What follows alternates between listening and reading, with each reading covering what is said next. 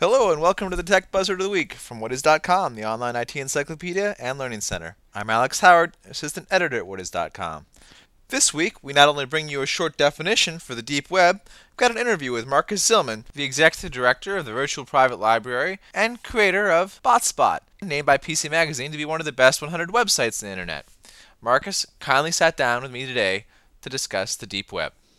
Good morning, Marcus Zillman. Thanks so much for joining Whatis.com. Thank you very much, and good talking with you. I'm going to read you a brief definition of Whatis.com's uh, definition for the deep web, and uh, let's get your reaction. So here we go. Uh, the deep web refers to the hidden part of the internet, a vast and rapidly expanding volume of content inaccessible to conventional search engines and, consequently, to most users. The term was coined by Bright Planet, an internet search technology company that specialized in searching for deep web content in a 2001 white paper, The Deep Web Surfacing Hidden Value. According to Bright Planet, in 2001, the 60 largest deep web sources alone contained 84 billion pages of content, or about 7,500 terabytes of information. That's about 550 billion documents, many times the size of the surface web that most of us were familiar with at the time. Bright Planet also found that the deep web was growing much more quickly than the surface web, and that the quality of the content within it, 95% of which is publicly accessible, was significantly higher than the vast majority of surface web content. According to my guest, researcher Marcus P. Zillman of deepwebresearch.info, the size of the deep web now is somewhere in the vicinity of 900 billion pages of information. Marcus, how does the definition strike you? Okay, I think that definition you gave is very good. Um, I know the folks at uh, Bright Planet. In fact, uh, one of their founders was my speaker at Bot 2001. I did up in your neck of the woods in Boston. So I know those folks, and they've done an excellent job. And as the uh, net continues to expand with additional resources coming online, uh, we see more and more things happening. And in the deep web, we see certain engines, uh, exa- example, using Google as an example, what they have done is they've been able to now find some of those, quote, invisible things that were invisible to Google years ago, i.e., PDFs, i.e., PPTs, uh, PowerPoint slides, uh, uh, this type of a thing. So, and doc, DOCs. And so now Google can find those, so that would decrease the amount of information that's out there on the deep web. But in the same respect, we're seeing every day thousands upon thousands of new databases being put onto the net. We're seeing uh, the OPS, PostScript, where the search engines still really can't find them and do a real good job. And most people in academia put their theses and the true knowledge, uh, the knowledge discoveries in PostScript. Uh, we, uh, a lot of the search engines have trouble discovering that information still, and other types of formatted documents. If you go and with what is, if you go into what is and and and, and search for uh, format files, you'll find out that just a tremendous amount of different formats out there that uh, uh, information can be placed into, and the bulk of the search engines that are on the internet probably would not be able to find them. So, to make it very quickly, what we discover is that the amount of information is increasing still at a very high exponential growth rate content on the internet, and a lot of that still is undiscoverable in the conventional way. Then you add mashups and Web 2.0s, uh, which is the next generation of webs, where we're was gonna- combining a yep. number of Web 2.0s together through databases and other types of information, and a lot of the search engines just aren't privy to being able to identify and find information within those. So we're seeing the deep web constantly increase, even though new methods to discover that information are being created every day. It's it's great that you mentioned the, the Web 2.0 and on all the uh, the AJAX or what used Exactly. to be Atlas enabled technologies. The rich internet application world, you know, Oh. that's that's just expanding very very quickly. And Ajax, again, Rails, and all those are just phenomenal. Yeah. and, and then the question is how searchable is it or not? Well, that, that's Um, it. Exactly. Now, uh, one of the blogs that I read is uh, Google's Matt Cutts, uh, Mhm. mattcutts.com. Mhm. And uh, one of his recent estimates is that Google has indexed only 25 billion documents as of September of, of this year, 2006. Um, is the discrepancy between what they're indexing and making searchable and the vast body of information you describe attributable to just the simply the content not being formatted or, or meta tagged or otherwise described in a syntax that makes it available?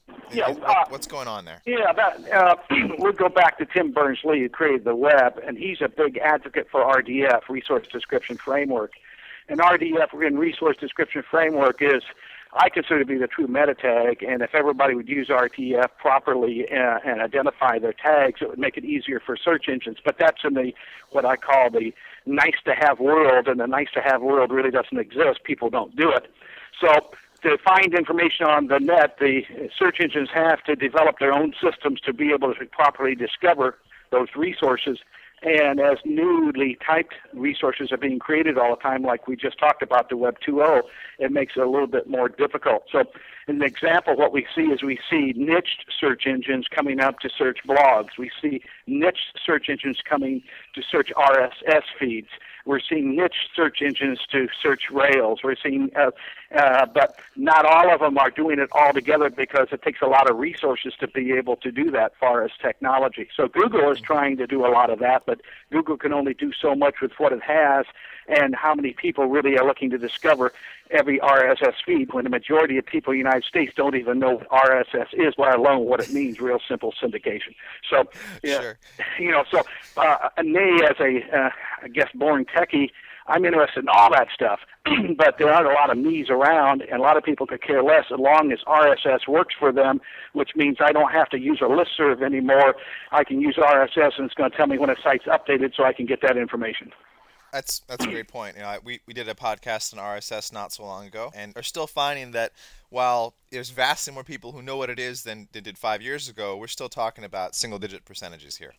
Exactly. really yeah. So I don't know if that's truly going to catch on at all, but it's a great resource, and and and and it eventually will. Uh, I think because it really does a great job. But it's no different than podcasting. Well, podcasting, I've been I've been broadcasting on MP3. Listen to Marcus uh, for four years using MP3 files. You know, and I didn't call it a podcast. I just said MP3 files. Listen to me, right?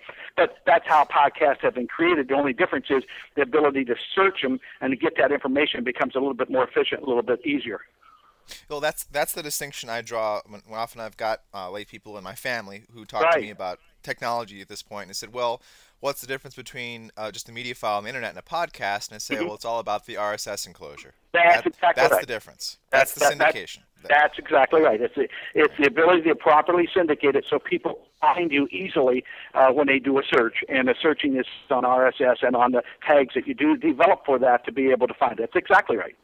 Now, that actually brings me back to a, um, a great question and, and one that was just recently brought up. Another one of the folks I subscribe to and read frequently, as lots of other people working in online do these days, is uh, TechCrunch. Uh, and there, uh, Michael Arrington recently covered um, the upcoming launch of Monitor 110, which purports to be a targeted research tool uh, that actually gathers information from about 40 million different sources about different companies, including data access through subscriptions, uh, including those with premiums uh, attached to them, blogs, forums, news groups, regulatory disclosures, and lots of other deep web sources. And their plan is to sell access to that search and tracking capability institutional investors and other interested parties and at a premium price. So it's a two-part question. The first is that are there other companies which will provide you that kind of targeted information to in a feed you can subscribe to or is that kind of search ability actually something that people can get in the public domain without having to pay for access to that level of powerful software?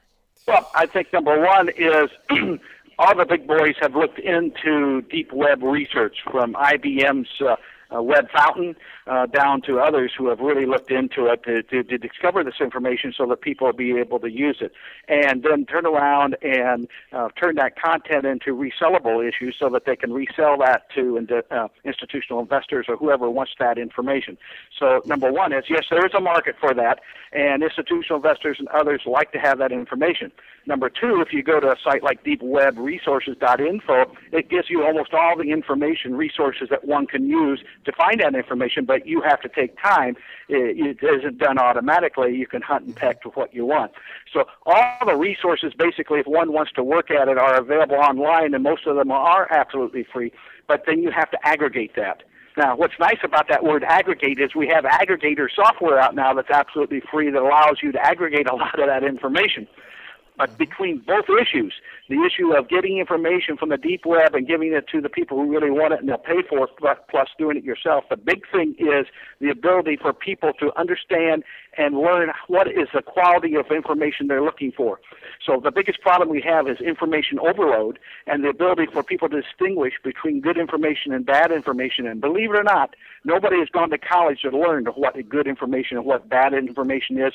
And so that's a big area in itself because the internet has what I always like to say the good, bad, and the ugly because it's a real microcosm of society. And because of that, if you don't know how to distinguish what quality of information is, you could get a lot of disinformation that could really mess people up, even the most professionals, because I've talked with professionals who said, I found this information, I did my research, and I'm using that. And I said, Well, how do you determine the quality of that information? What quality insurance are you using to monitor yourself to make sure that information is appropriate?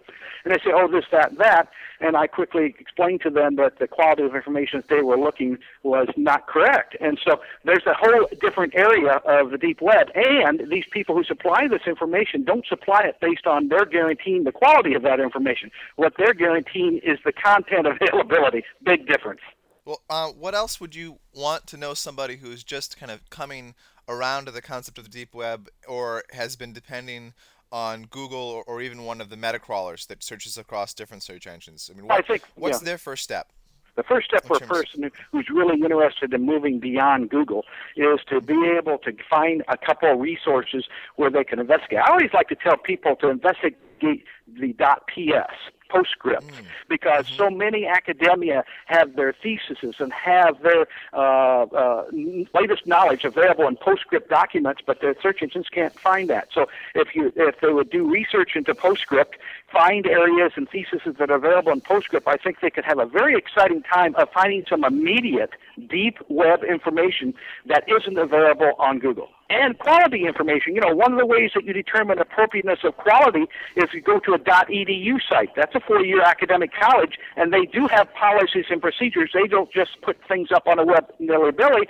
They have the ability to have some protocols behind that. So, and majority of the .edus have their information out on PS when it comes to the- theses and whatnot for a couple of reasons. Number one, they don't want the world finding it. And number two, when you do find it, it's a rule if you're taking the effort and the energy to uh, load the soft, appropriate software for PostScript, you're able then to find that information. So that, that would be one to tell people who truly seriously are looking at the deep web. And on the other side of it, for content producers, what's the best way to either make sure that the information is locked or make sure that it's available to the most amount of people so they don't inadvertently become part of the deep web? The uh, uh, two ways, of course, it used to be that you would put the, uh, uh years ago, you'd put the uh, where it says uh, no, the uh, text.org, uh, where, where it's called the robot text. Mm-hmm. And the robot text would tell a robot when it came into a site to not read that information. Well, problem with that today is there are a lot of rogue bots out there that go through and find information and really don't respect uh, the uh, robot.text forum and and and it's a shame but uh, and some and, and and I can't say I have to say there's a lot of bots that do respect the robot.txt as well. But that's one way is making sure that on information that you put on the web is in robot.txt and honors robot.txt uh, for robots coming and going within the site. Number two is coming up with and creating formats within the sites that are unique and different that are easily accessible and supplying those formats if you want to keep that information privy to yourself. And you can also encrypt the site uh, so that when people go into the site, the, the information is encrypted and the text is encrypted, and that keeps the information in itself being private rather than being available to the World Wide Web. Uh, and the opposite way, if you want people to know where your information is, the best way then is to make sure that the content is accessible. And by being accessible, the real accessibility is a, is a dot text document because uh, all search engines can read dot text.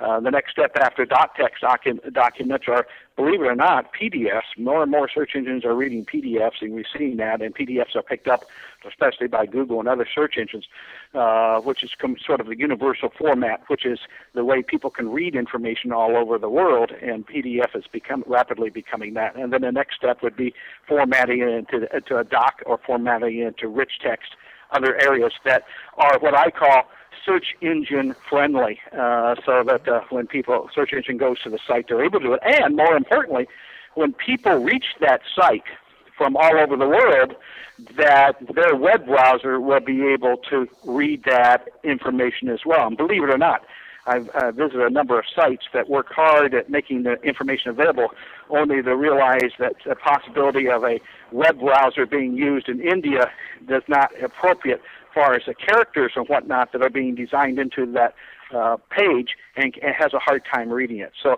you want to be able to see how your page is looked at uh, if you're in a global market from all over the world. That's very interesting too to hear about from the webmaster's perspective as well. Right, exactly. Not just the searcher. Great. Well, thanks so much for offering 20 minutes of your time today. It was really valuable. I learned a lot. I'm sure our listeners will too. You have a you have a you have a great day. It's good talking to you. And uh, uh, if you need any additional information, feel free to contact me anytime. Well, sure will. Thanks so much, okay. Marcus. Have a great day. You too. Bye bye.